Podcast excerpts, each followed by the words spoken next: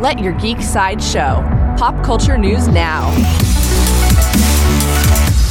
Hi, this is Sam, and here are your daily geek headlines.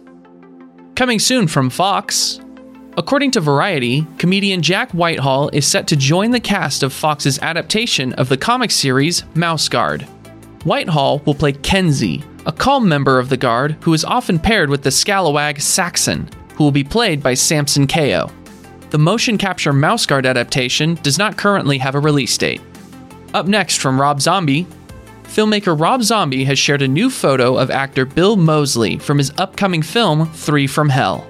Three from Hell, which is currently wrapping production, will serve as a sequel to Zombie's previous films House of a Thousand Corpses and The Devil's Rejects. The film does not currently have a release date, and the plot of Three from Hell is currently unknown.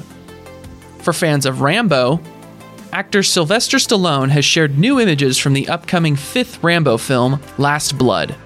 Shared on his Instagram account, the images show John Rambo surrounded by enemies threatening him with knives, captioned as A Brutal Storm About to Burst. Rambo Last Blood opens in theaters on September 20th. New from STX Films, Dave Batista stars as a super spy partnered with a nine year old in the first official trailer for My Spy from STX Films.